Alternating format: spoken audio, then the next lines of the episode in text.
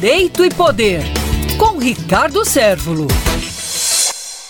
A PEC número 5 é uma proposta de emenda à Constituição, que significa PEC, né, para aumentar o número de integrantes do chamado Conselho Nacional do Ministério Público. O Ministério Público é uma instituição de extrema importância para a democracia, não só brasileira, mas as democracias mundo afora. Uma das propostas para que seja alterada pela chamada PEC 5 diz respeito, é, como eu disse, à questão dessa composição.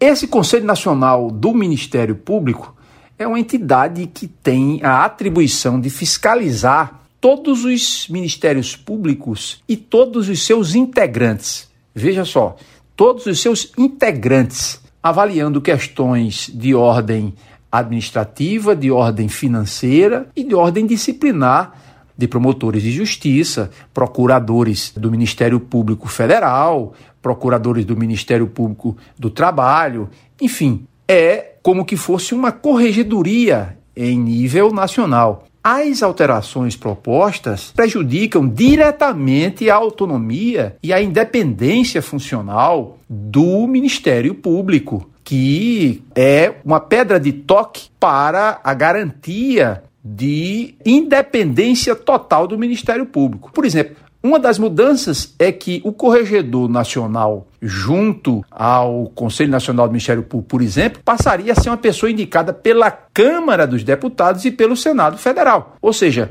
é uma influência direta para indicações políticas, o que isso tira a independência do Ministério Público Federal. E passaria também de 14 membros da composição para 15 membros. É uma mudança que não deve fazer bem à democracia brasileira, à tão mexida democracia brasileira e ao Estado democrático de direito.